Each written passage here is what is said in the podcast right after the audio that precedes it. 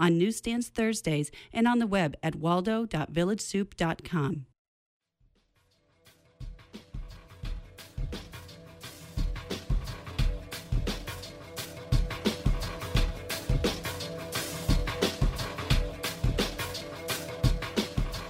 This is Maine Currents, independent local news, views, and culture. I'm your host, Amy Brown. In celebration of Earth Week, today we'll be talking with Peter Neill of the World Ocean Observatory about his new book, The Once and Future Ocean Notes Towards a New Hydraulic Society. And we'll be taking your calls as well. But first, we're going to kick things off with a short montage of poetry from the Poets Respond to Climate Change event that took place at the Reversing Falls Sanctuary in Brooksville last month. In order, we're going to hear from Margaret Brooks, Mara Vandiver, Mackenzie Tapley, Henry Finch, Hattie Fitzpatrick, Emily Eisenhower, Ed Conti, Brooke Wentworth, and Anne Ferrara. Simply protecting. Storms riddling our lands floods and water demanding space. Sun so hot our mouths run dry, unable to speak. You send us signs, O Mother Nature, which we ignore. Simple machines following orders, orders to consume and destroy orders to take without giving, killing your children, destroying their home. Oh, Mother Nature, simply protecting your powerful polar bears and your carefree caribou, simply protecting against the human race. Splashed across a sea of sunrise, painted in gilded skin, there she stands. Blooming eyes lifting upwards, ivory prowess piercing the faded planets, trunk raised to nibble the emerging clouds, or entreat them for one more day. The queen is trapped in a spear maze. The only rain flows from her own vision. I've lost my way, she whispers. I've lost my way, and my child has lost his tusks. Lamenting, the clouds can only send her dreams of swirling sea otters and gamboling bears, of a quiet horizon and a new sunrise. The temperature is rising. When a helium is put in a balloon, the balloon rises. When CO2 is put in the air, the temperature rises. When the temperature rises, a kid's ice cream melts and falls on the ground, and the kid cries. When the temperature rises, a polar bear's home melts and falls into the ocean, and the polar bear dies. And when the climate change occurs, storms brew, species go extinct, and droughts occur, and the air is poisoned. Climate change is occurring and the temperature is rising. The product and the slim constant decay. The product and the wolf leaving the gallery together. The product and the modern life listening to revolution songs alone on headphones at an airport gate. The product and a handful of behind content with one half or the other. The product and the reproductions of this beautiful day when nothing happens. The product and the antler collection. The product and the blame, rotating through the channels on the satellite TV, staring at images resulting from another flood. The product and vacation weather, more and more like a greeting card each day the product and what should be, and all the lines drawn onto the calendar. The product with deceitful reason. The product and the civilized, eventually freezing with the elephants. The product and no one. The product and the streaming news, burning cities as the champagne bottles burst, throats cut fluidly, unknown to the product. Zuzu takes my hand in hers. Let's go outside, she says. Her braids are rainbows, and they bounce to the rhythm of her steps. Quick brown legs fly across the lawn. It's wet, she says. I know. Zuzu wakes me up in the morning. Let's climb a tree, she says. Her eyes are hope, and I rub the sleep from my eyes as I follow her. She stops at the edge of the porse. The grass is swimming, she says. I know. Zuzu has been quiet all day. Let's catch fireflies, I say. Her face is worry, and she doesn't look up when she speaks. The bush they like is drowning, she says. I know. Zuzu hangs sheets on the windows. I don't want to watch, she says. Her tears are memories, and she wipes them away angrily. Too much water, she says. I know. Zuzu reaches for me. We are together, I say. Her body is an anchor, and we shake as the house breaks free from its foundation. There's only water, she says. I know, Zoo, but there's nowhere else to go. Oh, giant Chinese salamander, fate has dealt you a cruel hand. Familiar mountain streams, warmed and tainted, your stumpy legs and dragging tail aren't suited for land. Unable to escape the toxic environment with which you become acquainted, we should not have pulled you from the waters to make you into a snack, dirtied your lakes with chemicals and trash. At this point, there's little hope for you to come back. Your existence in general has become balderdash. A polar bear stands on an ice sheet, drifting. He won't survive without the ice flow shifting. He stands curious, apprehensive, worried, afraid, unsure if he will survive the hell man's made. A bird's wings soar high over the ocean. Beneath him, the oil tankers in constant motion. His, he voices his distaste with a sharp, sharp, loud call, but no one seems to hear him at all. A dearest forced from his home unwilling, so that man may resume his endless drilling. He walks off in anger, in fear, and dismay. How will he manage another day? A tree lies sideways in endless prostration, submissive to the powers of man's deforestation. It lies unnoticed, unmourned, uncared for all day till it is loaded on a truck and hauled away. A human stands, oblivious, not noticing at all, that while they rest, animals take the fall. They watch the news, see the damage, the facts, but instead of sympathy or help, they turn their backs. So easy to overlook the shiny faux beauty reflected in the rainbow of an oil spill. To pay little mind to what's choking below on thick black clouds trapped in a melting snow globe of her own doing. A stomach full of bottle caps, harsh rain freckling susceptible skin, creeping up behind and slowly encircling hot hands around your neck. Panic is being tamped out with frivolities. Pull the wool from your eyes. Light bulbs won't solve everything. Give up your momentary luxuries for a much sweeter outcome. Does a life really need to be obliterated by suffocating on your poorly discarded saran wrap packaging, formerly encasing your enriched bleached white flour high fructose corn syrup red dye 40 soaked snack food that was purchased on a whim for 55 cents at your local convenience store? No. The world is filled with passive spectators, all with front row seats to this grand tipping point. Be a doer and not an observer, and outweigh the scale. So, I'm going to close with three lines from Wendell Berry. If you don't know the poet Wendell Berry, put him on your list. He's a farmer, and he's a philosopher, and he's a poet.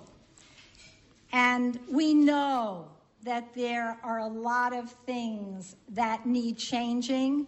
We also know there are groups all over this entire planet who are committed to making those changes. And so we always leave filled with hope. And here's what Wendell Berry suggests to us In the dark of the moon, in flying snow, in the dead of winter, war spreading, families dying, the world in danger. I walk the rocky hillside planting clover. So figure out how it is you have to plant clover in the midst of all that's happening. And that was a montage of clips from the Poets Respond to Climate Change event that was held at the Reversing Falls Sanctuary in Brooksville last month, recorded by Matt Murphy. Again, you heard in order Margaret Brooks, Mara Vandiver, Mackenzie Tapley, Henry Finch, Hattie Fitzpatrick, Emily Eisenhower, Ed Conte, Brooke Wentworth, and Anne Ferreira. And this is Maine Currents on WERU, shifting gears now to the live call in section of our program. And I think that was a good kickoff for it. Our special guest today for this Earth Week program is Peter Neill. And you're going to recognize his voice most likely because he is the host of the weekly short feature World Ocean Radio. It's aired here on Wednesday mornings at 7:30 for several years now during the Morning Maine program. And Peter Neill is the founder and director of the World Ocean Observatory. He's joining us today to talk about his new book, The Once and Future Ocean Notes Toward a New Hydraulic Society. Welcome, Peter. Thank you. It is great to be here. Great to have you and here. Let's, and let's bless the poets because they can bring it down to the simplicity of meaning. That one example of the child Zuzu who didn't want to go out and um, play with the lightning bugs because she already knew that the bush, the bush they was favored drowning. was drowning. Yeah. It's a beautiful image. Yeah, that was some really powerful poetry Yeah. there. So thank you to all of those poets and to Matt Murphy for recording that. We're going to open the phone lines right from the start here. So at any time, if anyone has any questions for Peter Neill, feel free to give us a call. We'll take the conversation in whatever direction the callers take it in. I have a million and one questions. We probably won't get to nearly all of them, but we'll get to as many as we can and we'll take calls as many as possible. The number is 469 0500. Again, it's 469 0500. The book, The Once and Future Ocean, is extraordinarily well researched and documented. There's 16 pages of references at the end. I went and looked. There's a whole section, and then there's four pages of additional reading.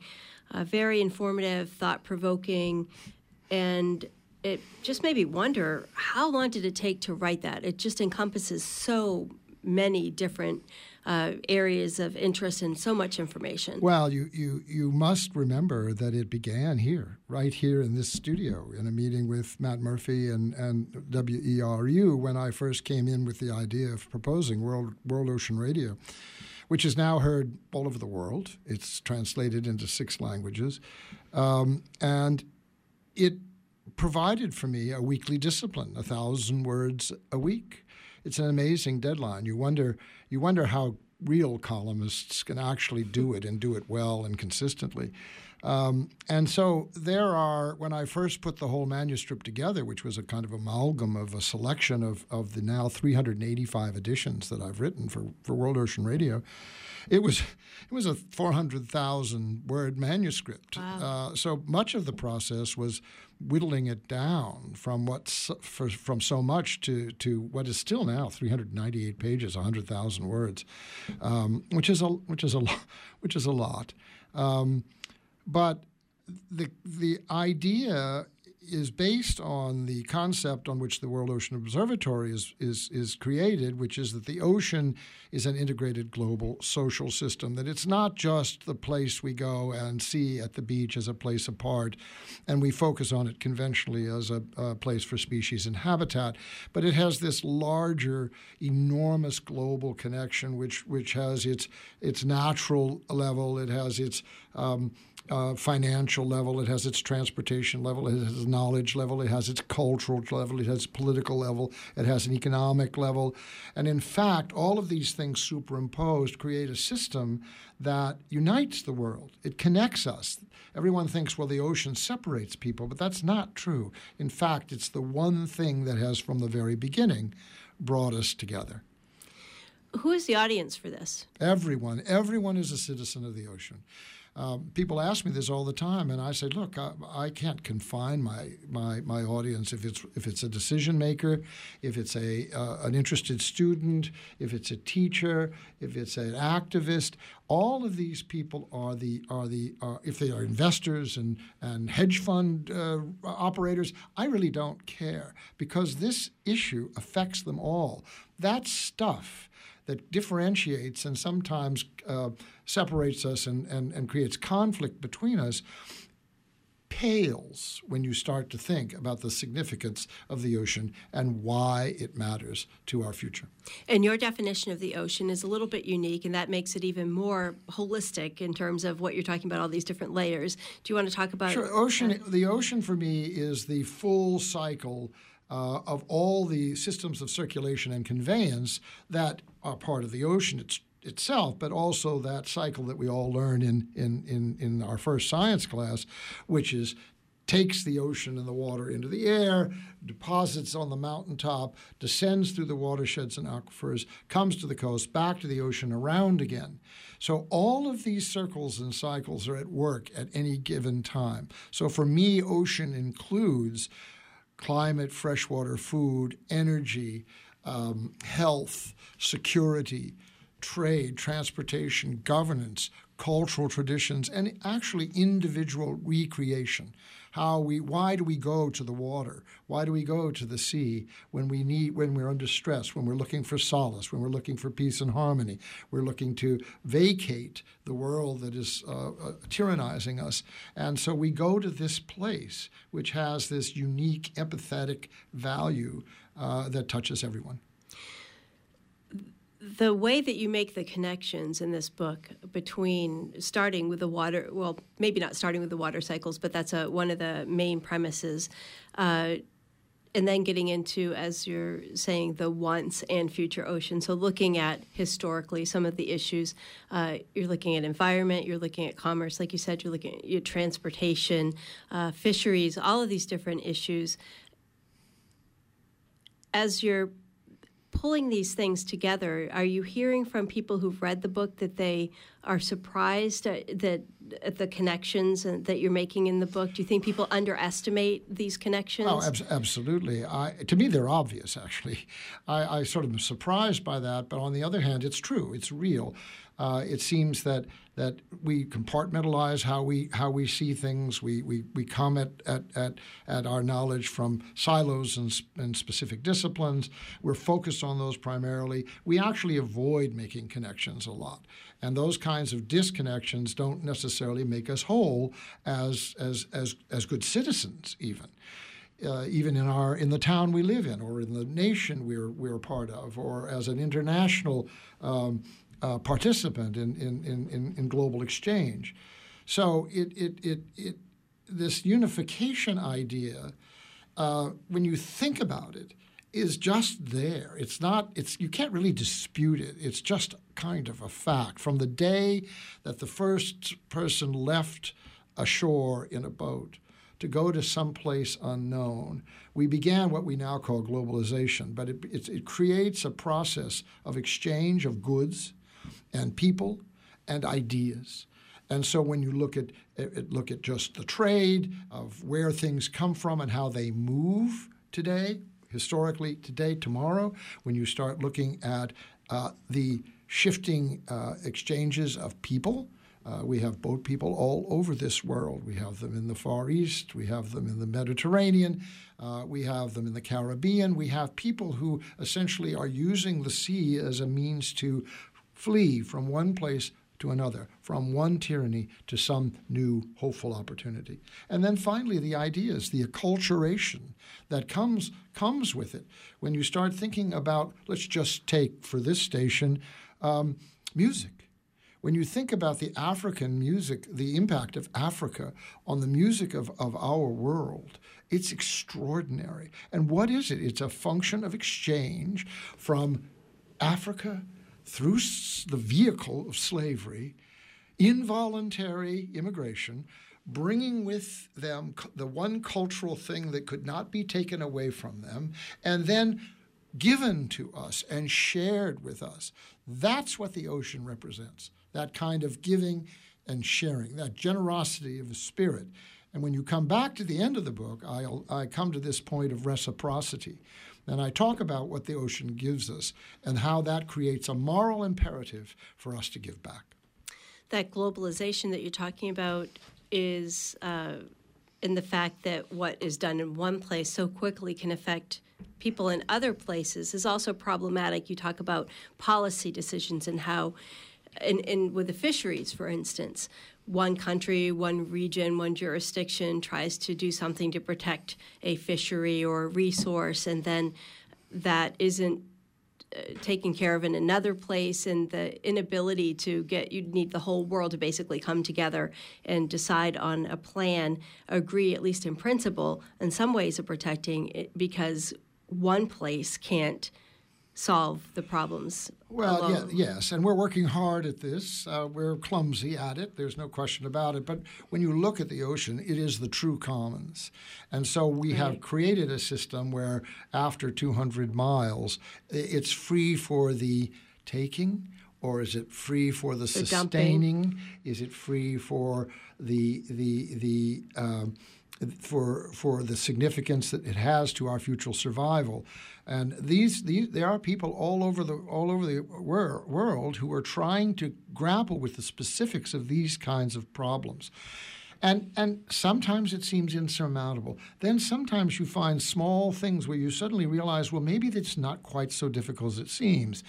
Um, illegal, unregulated fishing, for example. Uh, we have certain nations which are the primary flags of the vessels that are breaking most of the rules in terms of, of unlimited taking of, of species in the in the open ocean.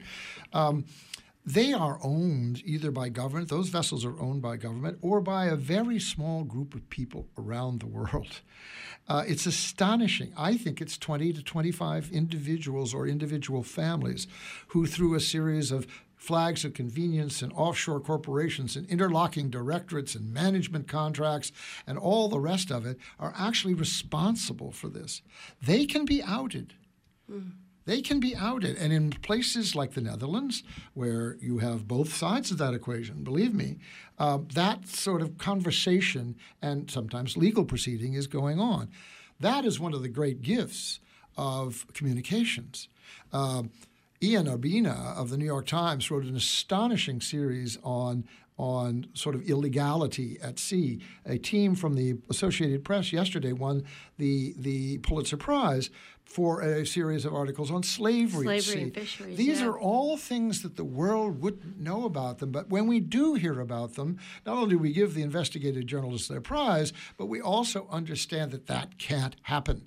And it's vivid. It is astonishingly vivid because it's now visualized. Mm. It's not just words anymore. It's you can see it right there happening. You can see a a, a, a, a fisher essentially being abandoned by his captain and left to die. Mm. It's that crude. And that motivates people to say, no, enough of that. That's not the way it's supposed to be. And let's find out who's responsible. Flint, Michigan, perfect example. You have a, a, a premeditated, ideologically driven um, political decision, right? And to change the source of the water for this city. And in that one unthinking act, you destroy lives, you destroy a city. You actually will destroy because of the compensating costs of make of redressing the damage, you could destroy the state. You will essentially make a huge drain on the federal budget because all of this evolves immediately, and now we know about it. So today, three bureaucrats are charged for misdemeanors, but the governor's not charged. He made the decision. He appointed the guy. The guy made the decision. Those guys just did what they were told. Let me just uh, remind listeners you're listening to Maine Currents here on WERU. We're talking to Peter Neill, author of The Once and Future Ocean Notes Toward a New Hydraulic Society. It's a new book. He is the founder and director of World Ocean Observatory and also the host of World Ocean Radio, a short feature heard Wednesday mornings during Morning Maine here on WERU And if you have any questions or comments, the number is 469 0500. Call in at any time. We'll take the conversation in whatever direction it goes in. Again, 469 0500. So, uh, what I think you're saying is that by the same mechanism by which an action in one place like Flint, Michigan can have huge ripple effects, pardon the pun. The other side of that coin is that the way we're connected with media these days can also have the local media, I believe, were the first to report on the Flint media or Flint, Michigan water crisis, and that also had ripple effects uh, everywhere. Absolutely. And by the way, there are multiple pebbles dropping all over the world. I mean, we're we are now discovering that there are little flints or big flints all over the yeah, world. Yeah. We are fighting water wars for the ownership and the the the just and equitable distribution of what is the most valuable element on earth. This is lies at the heart of the book. What the book argues is that the old paradigm since the Industrial Revolution or before is over, and that is that we have had unlimited growth uh, in the name of consumption uh, to enable in consumption, and it was driven by fossil fuels. And we all, everyone in the world, no one excluded really, has had some benefit. Many have had much more benefit than others, no question. But now the negative consequences overwhelm the positive benefits, and we see it everywhere. So we now have to understand that that paradigm is no longer useful and that that system must be put behind us. When you read all of the books about this, this sort of apocalyptic analysis of where we are, you can read the, the most liberal people, Naomi Klein and, and, and people like that. You get to the end of the book and you keep saying, um, What's next? And you get to that last chapter and you open it up, and there's a kind of, for me, a kind of well, terrible disappointment because there's no suggestion there as to what to do next. So what I've done is said, well, here's a new paradigm. If it's not the one you want, have a better one. Uh, that's fine. But for the for the for, for that for now, let's look at the new one, which is sustainable, uh, uh, managed growth uh, in the name of sustainability, and enabled by water this one thing that every one of us needs in equal amounts every day, no matter who we are, where we are, how rich we are, what color we are, where we come from. It doesn't matter. Two, three, four days without water, and we die. Our family dies. Our cities die. Our associations and churches die. Our nations die. That is evident, and we have seen it in many, many instances. And so that underneath all of this is this terrible competition for water which remains unspoken. And what I'm arguing for is that we turn that around and we say, okay, we don't need oil. We actually don't need diamonds. We don't need uranium. We don't, we don't need gold. We don't need chocolate. What we do need, though, is water, each and every one of us. And once you agree to that, once you acknowledge that inalienable fact, then things change immediately and authentically. So that the way we start then to value things becomes different. The way we start to organize ourselves becomes different. The way we start to behave becomes different. And those things are not revolutionary changes, they're obvious behaviors. There are obvious things for we could do, we can do, and we can do it now with the existing technology, the existing technology that we have available today. We don't have to wait for some great new invention, some lightning bolt to fly out of the sky that's going to make it all better. No, no, no, no, no. It's our responsibility. It's like many things in our lives. In the end, we can postpone them and deny them, but in the end, we're the only people who can heal them.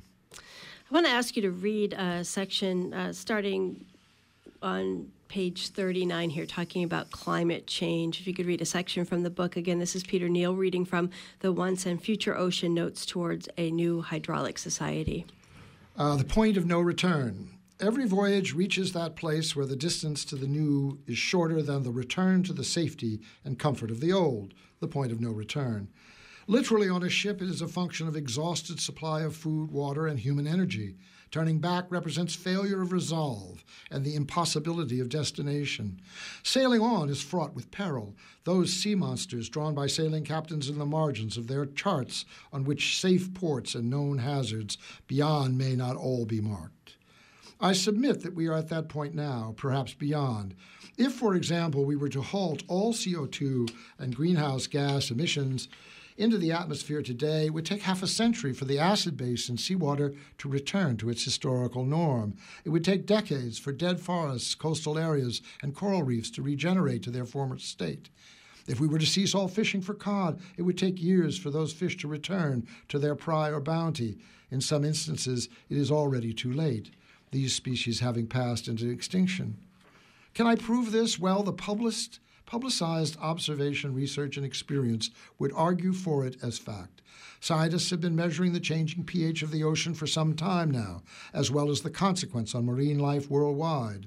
Coral reefs coral reef experts indicate that some 10% to 30% of the world inventory has been killed or critically corrupted by global warming, dynamite fishing, and development. And indeed, we have stopped fishing for cod either by moratorium or simply because the supply is just not there.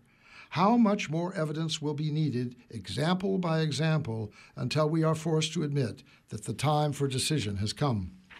Hmm. Do you think that climate change is the biggest uh, threat the oceans face presently?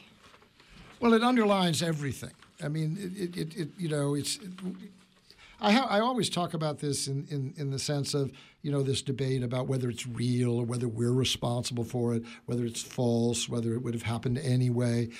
All of that is sort of irrelevant. Uh, we are we have measurement after measurement, observation uh, about observation about the changes that we're facing, and what you find in our political distress is essentially either an expression of vested interest or fear of change. Those are the two underlying things that have keep, are keeping us from actually going going going forward. So I always use Pascal, the French philosopher's wager, about the belief in the in the existence of God. I don't believe in God. I'm an, I don't believe in existence. I don't believe it exists. God exists. On the other hand, what if what if she does? Maybe I ought to hedge my bets. So I use this all the time. This is the question that I ask the deniers or not. I say, look, what if you're right? Well, we wouldn't have done anything necessarily destructive. But what if you're wrong? We will then have done something incredibly destructive two ways. One, we will have destroyed, and two, we will have lost the, the, the opportunity to survive by changing behaviors. Mm. Uh, and so sea level is changing. Uh, we see it. We can see it in, in our communities. You can see it in a lifetime. I can see it in my lifetime in certain places where places I knew uh, at one time in life are now submerged. They're gone. Or banks on shorelines that have been eroded. That's not just extreme weather, that's a demonstrable, measurable phenomenon. So why don't we do something about it? And we can. Uh, uh, the, the Climate Change Institute up at the University of Maine, extraordinarily good place uh, run by Dr. Paul Mayewski. Um, I went to a workshop there, and we had town planners from Stonington and Ellsworth and all these local communities, and we looked at their climate analysis and how it played out on specific places in Maine along the coast. And then we broke out in the afternoon and we became the planning committee of those towns, hypothetically, and we looked at what could be changed right now that would protect in the future against some kind of damage, inundation, or problem that could be would, would result from these new examples of extreme weather uh, and uh, uh, rain and storm and runoff and all of these things that we're seeing over and over and over again in all these places. In addition to the rising water levels, the other thing that we hear a lot about is the change in the species, the fluctuation in species. We've been hearing for years from local fishermen about different species they're seeing here in the Gulf of Maine that they hadn't seen before. Uh, also, ocean acidification, which is relatively new, something that's being talked about. Can you say a little bit about the impact of and how that works? Well, it's ocean acidification is the great problem. It's the most invisible and it's the most destructive and it's the most difficult to fix uh, CO2 emissions changes the acid, the acid base, the pH of the ocean. That then begins to essentially affect the water column. Things move, things don't survive, things um, Uh, and and that, that, that change descends all the way down the food chain, all the way down to the most microscopic organism on which all the rest of it, including us, must depend.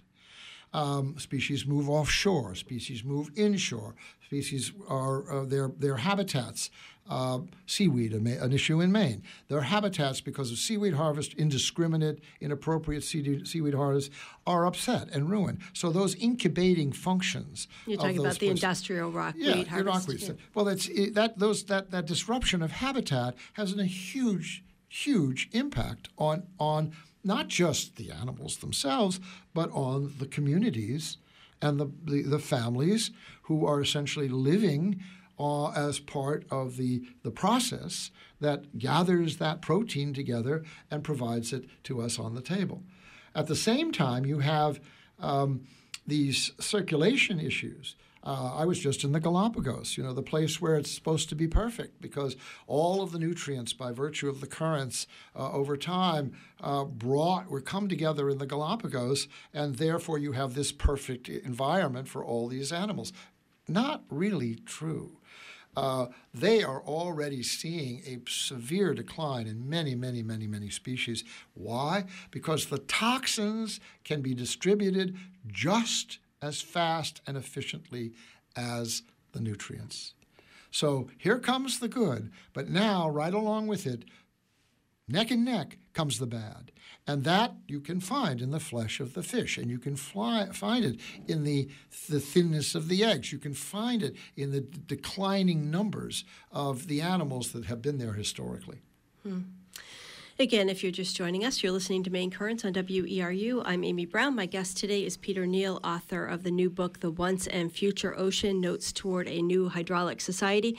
And if you would like to call in with any questions or comments, the number is 469 0500. Again, it's 469 0500. Just a few more questions about sort of the problem end of things before we shift gears into uh, solutions population growth, your your numbers, your predictions about how, if current trends hold, the impact that's going to have on the water cycle are pretty frightening.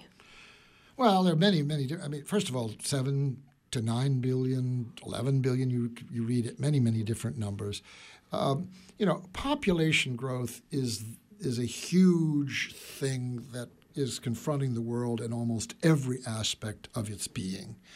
Uh, there are only three ways to deal with it war, pestilence, and discipline. Uh, and, and all of them are troublesome, to say the least. So I have to say, look, I can't solve that problem. I want to look at all the other things that can be done that can concre- increase the productivity of what we already have.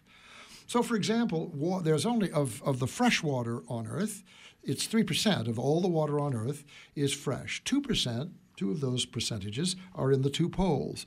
So 7 billion people today are living on 1% of the fresh water, of the water, fresh, on Earth. Well, we can do better than that. There is a way that we can increase that. We can increase it by conservation. We can increase it, create, uh, uh, increase it by changing our behaviors where we become less water intensive.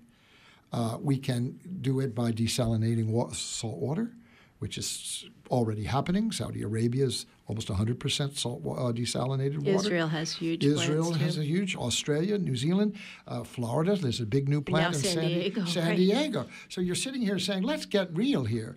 Now, oh, you can't do it. Oh, it's going to cause it. No, no, no. The technology has been there for years. Why haven't these plants been allowed to go forward? Cheap oil oil, cheap oil. Now you could say, well, the paradox we have cheap oil now. No, we have cheap oil now because we have so much oil and we've learned how little more of it we need. We can continue to recover from the from the recession. We can build new economies, uh, and we can jump over the this sort of evolutionary strategy evinced by fracking you know, fracking was going to be the transition to peak oil. For, so it was going to prolong the ability. And what it did was it created enormous negative impacts, uh, destroying architect, uh, uh, agricultural lands, disrupting communities, um, cre- poisoning that 1% of water uh, in the in its in its in its byproduct, which is now seeping into the aquifers and poisoning more water. That water cannot be reclaimed. It's been deducted from the one percent. So you sit there and you realize that there are a whole lot of things that we could do differently if we just pushed that old oil paradigm away. Desalination plants raise concerns about the industrialization of water, the the um, commodification of water. If, if that becomes the shining hope for people that we'll be able to have more of these desalination plants, like in Southern California, they're starting to do that, then you are reliant on a corporation which presumably is using some kind of energy to desalinate the well, water. Let's, let's talk about the commodification. I, there's a piece in the book about water mm-hmm. as an asset class. Believe me, the smart money is already there. And your Citicorp, your quote from the Citicorp executive is really frightening. It is totally frightening. And that's five or six, eight years old, where this is a, a memorandum to the, the insider investors. Um, you know, Coke and Pepsi make more money from their water business, make more profit from their water business than they do from their soda business. Um, we have corporations, multinational corporations that like are essentially Nestle in southern Nestle Maine. in southern Maine, but Nestle is also in Oregon. It's also in Europe. It's also all over the world, consolidating uh, all of its control of these water. Now, in every one of these places, more and more frequently, people are saying, "No, enough." And underneath that is something that I talk about in the book, which is essentially the World Water Manif- Manifesto. And the World Water Manifesto says that basically everyone on Earth is entitled to a fundamental quota of water per diem that allows for them to survive. So it's let's say it's 40 gallons. Those 40 gallons would be for your cooking and your washing and your this, that, and the other thing. And those everybody gets. Okay. Now, if you want to do more, then price it accordingly, change your valuation system. And, and if you want to irrigate your golf course, if you want to fill your swimming pool, you pay for it. This brings us to the so called externalities of water. Um, uh, I say this all the time. When I walk down the, the aisle of my supermarket, I hear a cascade of water. And what is that? It's all the water that's in the processing, all the water is in the packaging. Um, uh, it takes 1.5 million gallons of water to make a Volkswagen. Those things don't actually get necessarily put into the price of the thing because, in many cases, that water is subsidized. That water can even be free. So the manufacturer doesn't have to calculate it in his sticker price. Well, if we suddenly said, no, we're aware of that, we don't need these products, we can reject something uh, that is water intensive. In its, in, its, in its making. We can change how we package things. We can change how we irrigate and grow things. And you see bits and pieces of this, this shifting all over the United States, and by the way, all over the world. And in some places, like Africa, you have this incredible opportunity. We should learn from their, their, their, their opportunity, which is they don't have to go back and rebuild the old infrastructure. They can just be, be on, they don't have to build telephone poles because they can go cellular from the get go. They can go solar from the get go. They can begin to essentially build a system that is valuable and effective and utilitarian in the 21st century that just leaves all that other stuff behind. I mentioned the uh, memo from the Citicorp person. I don't have that bookmarked, and in case listeners are wondering what I'm talking about, can you just kind of uh, this was a this was an internal memo that was distributed to Citicorp um, investors, inside investors. Uh, but I can tell you, um, there are. Uh, I once saw a list of. Um, uh, uh, of companies that had been uh, assembled, invested in by a, a, an environmentalist, by the way, who uh, saw this coming 20 years ago. And I met him and I saw the list and I went home and uh, I bought a few shares in every company. And none of those companies exist anymore. They've all been purchased at a premium by larger and larger corporations. And it's not just the sources of the water, but it's all the associated technology, the filters and the pumps and the pipes and all of that kind of, of infrastructure support that's required for this to go forward. And so the smart money is there. The dumb money is still in oil. So the Citicorp uh, exec was basically saying that there's not really a right to, to water, that it should be commodified in every way possible. Well, that's a predictable attitude by somebody who sits in the heart of Wall Street. That's true. Uh, but there are many, many people who don't agree with him. And there are many, many people who are looking at their investment portfolios uh, with new and better sustainability criteria. So they make investments based on social, social, social criteria, environmental criteria, uh, uh, political criteria, gender criteria. I mean, we see amazing that some, sometimes companies, for whatever reason, are suddenly into the political way world in a way that we never would have thought that would have happened before, where they're actually taking stands on social issues that, that seemed inconceivable until just recently. Mm. So I, I find I find all of this kind of encouraging. I thought this particular gentleman was antediluvian, but it was a wonderful expression of exactly what, what, what, what, what we confront. One last uh, of the many, many different things that are threats to the ocean. One last that I want to t- uh, touch on before we shift gears is the plastics, oh. plastisphere. Yeah. Uh, and also, we were discussing before we went on air about this new report that just came out of Princeton University today.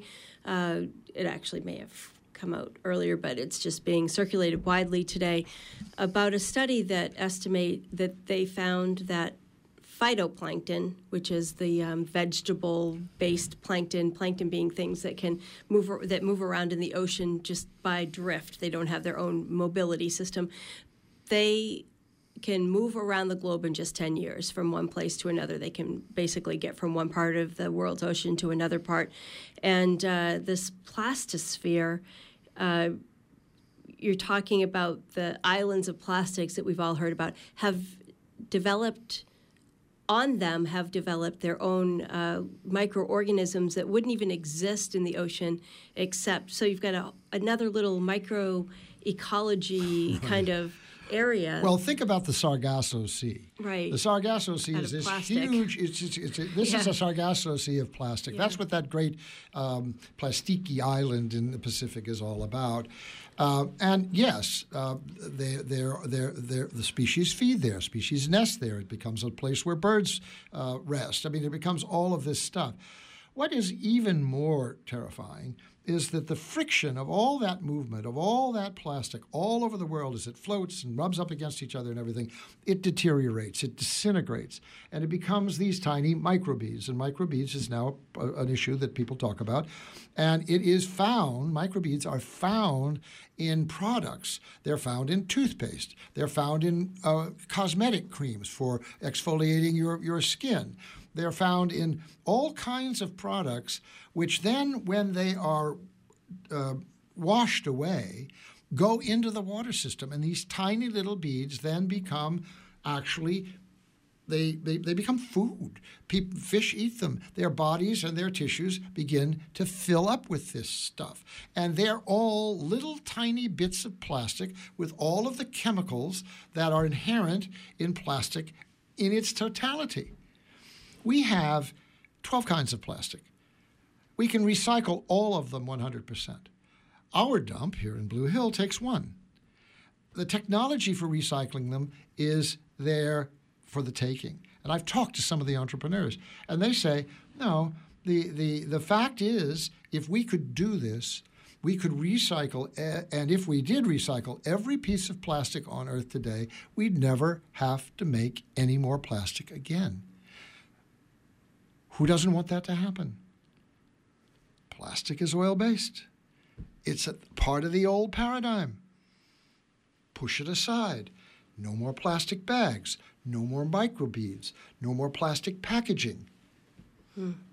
So many other thing, directions we could go in here, and we're going to run out of time. So I want to shift gears finally to hope uh, and ask you to read uh, again. If you're just joining us, I'm talking to Peter Neill, author of The Once and Future Ocean Notes Toward a New Hydraulic Society. And uh, if I could get you to read what you wrote uh, starting on page 184 about hope. So, is hope enough? What lies beyond hope? Isn't that the fundamental question? What do we do next? How do we apply our optimism and to what end? How do we, as individuals, groups, associations, movements, focus the force of hope against the oppositional force of irresponsibility and excess, unsustainable consumption, profit at any cost, and delusionary justification for behaviors that even the perpetrators know will not end well? What about the inadvertent victims of such behavior? Those poor and displaced by coastal inundation and rising sea level, those whose livelihood depends on a healthy ocean, those who follow and will need what the ocean provides to survive. Where is their hope? Where is their justice? Thinking about this makes me angry, and that frustration often finds its way into my personal encounters. A friend counseled me recently Peter, rage is not effective. It is too easily dismissed as shrill invective and works against the positive engagement communicated by the quieter language of hopeful belief. But aren't we, as advocates, meant to advance the cause, to plead in favor, to urge by argument, to recommend aggressively and publicly the counter strategy, to promote specific solutions, to share commitment far and wide, and to reach for a just outcome? Are we not obligated to channel our anger forcefully for the fundamental, indeed revolutionary change required to meet our most hopeful aspirations for the health and the welfare of the ocean and for all of us who live by and around it? Hope springs eternal, writes the poet. Eternity, no time for that. Hmm. Again, that's from the Once and Future Ocean Notes Toward a New Hydraulic Society by Peter Neill. And you preface your chapter on solutions with uh, a section called Why We Need a New Way of Thinking. Can you say a little bit about the new way of thinking? Well, it comes back. It, it, comes back to the paradigm, and that that that's the essence. Uh, that's the essence of it. And so this this idea that there are three parts. One is not uh, unlimited growth, but managed growth, uh, not consumption, but sustainability, not fossil fuels, but water. And those that new way of thinking, as I've argued before, changes how we will behave if we can accept it and translate our acceptance into political will and, and action for change. It's not going to happen from the, from the top down. We all know that. We've seen it. It's gotten worse. Uh, it may not get better. It might, but who knows? But the way it is happening is from the bottom up. And there are myriad examples of individuals. Uh, we posted a piece the other day on the World Ocean Observatory site about a man who'd cleaned 100 miles of river by himself. You also had one that was just posted a few days ago about the public trust doctrine. Do you want to mention that? Well, if you haven't known about the Children's Trust, last week's uh, uh, World Ocean Radio, I think it was this morning actually, yes. Uh, was about this. This is an astonishing thing for me because while I was writing this book, I kept saying, well, what's the legal justification? How are we going to enforce this idea? Is there any foundation on which we can base this new idea, this theory? Well, guess what? There is this thing called the public trust doctrine. It originates in Roman law, it's in English common law, it's actually expressed in our Constitution, which says that natural resources in the United States are owned by the people.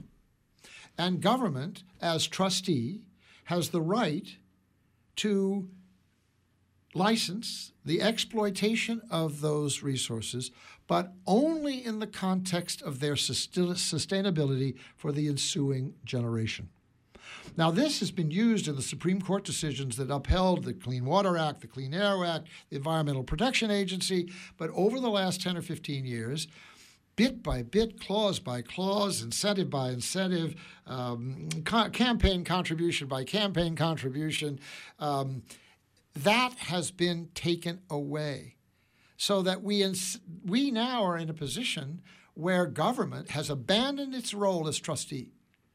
If we had a trust fund and we gave it to a person to manage our fund, and our person essentially systematically destroyed the value of our asset, what would we do? What recourse would we have? Well, in the public trust doctrine, we have a recourse in the courts.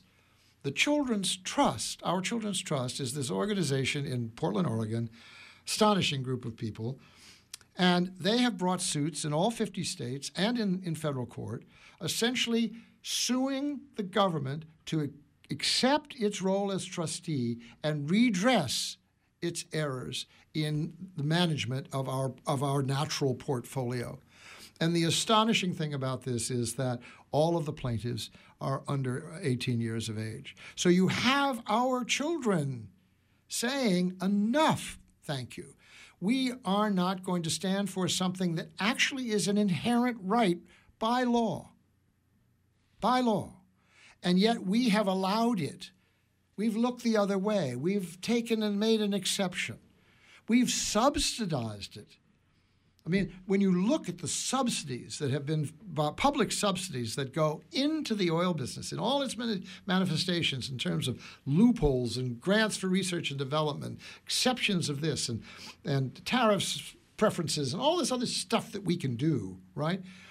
Take a look at the output. And there's a terrible symmetry between what the public invests in these companies and what those companies pay out to their shareholders. That is an astonishing uh, misappropriation uh, of public value.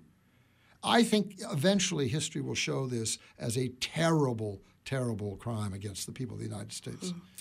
We have just about three minutes left of the program, and I, I don't know how much of it we'll be able to get through, but I'd like to close by having you read uh, some of your Citizens of the Ocean Pledge. We're looking at page 257, and uh, we'll give the website at the end. People can follow up and actually not only hear the uh, uh archives of your short features, but you also have the transcripts up there. So if people want to learn more about what we were just talking about, the public trust doctrine, that's there.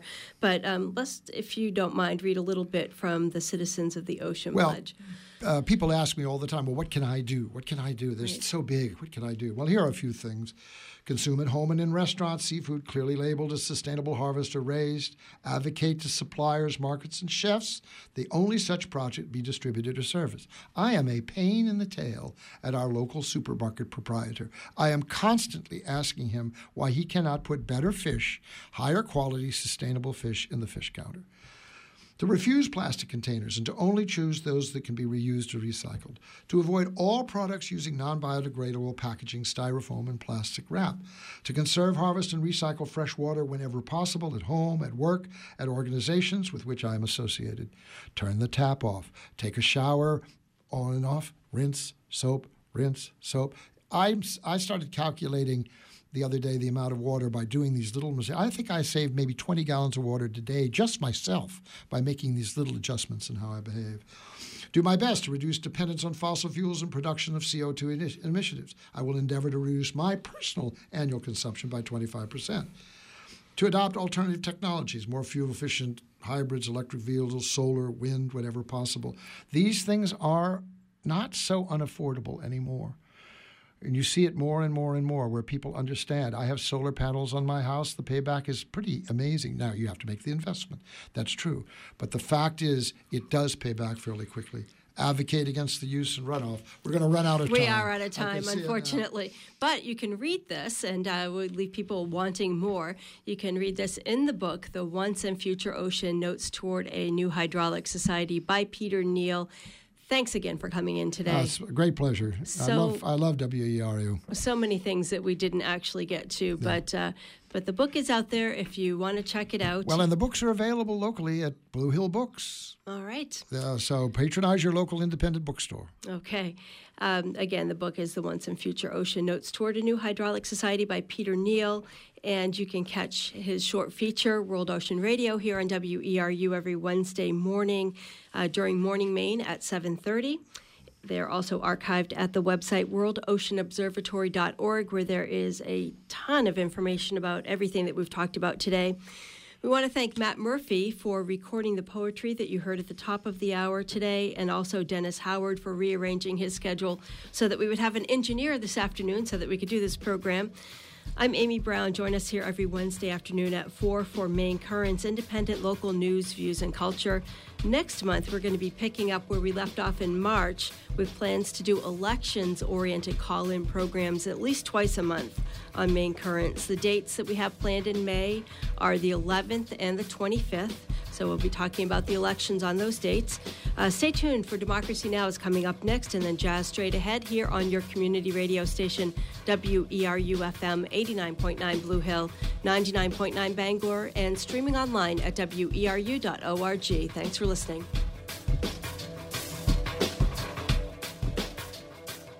WERU is made possible by the generous support of our listeners. Thank you. Community Radio WERU FM 89.9 Blue Hill and streaming live at weru.org. Support for WERU comes from Maine Farmland Trust, a member supported nonprofit organization focused on reviving the working landscape and securing a future for farming in Maine. More information on protecting farmland and supporting farmers at mainefarmlandtrust.org. Support for WERU comes from our listeners and from Easterly Wine of Belfast, Maine, an independent enterprise that supports free speech, democracy, and independent media. You're tuned in to Community Radio WERU FM 89.9 Blue Hill and 99.9 Bangor. Here's a quick look at the National Weather Service forecast for the greater Bangor, Mid Coast, and Down East regions. Tonight will be mostly clear, lows 35, winds out of the northwest at 5 to 10 miles per hour. A sunny day for Thursday, high 65 to 70, winds out of the west at 10 to 15. Thursday night looks mostly clear, then becoming partly cloudy late. Overnight lows 45, westerly winds at 5 to 15 miles per hour. Friday, mostly cloudy. There's a chance of showers in the afternoon, high 60 to 65, with winds from the south at 5 to 10 miles per hour. Saturday, partly to mostly sunny, highs 55 to 58. And Sunday, mostly sunny in the morning, then becoming partly sunny, highs 48 to 52. In the marine forecast for the Penobscot Bay area, tonight winds out of the west at 5 to 10 knots, seas 1 to 2 feet in the evening, and then 1 foot or less.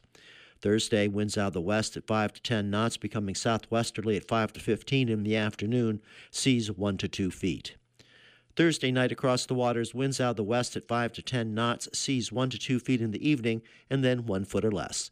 This is Community Radio WERU FM. Stay tuned for Democracy Now! Support for WERU comes from the Maine Organic Farmers and Gardeners Association, a nonprofit organization building sustainable communities through sustainable agriculture.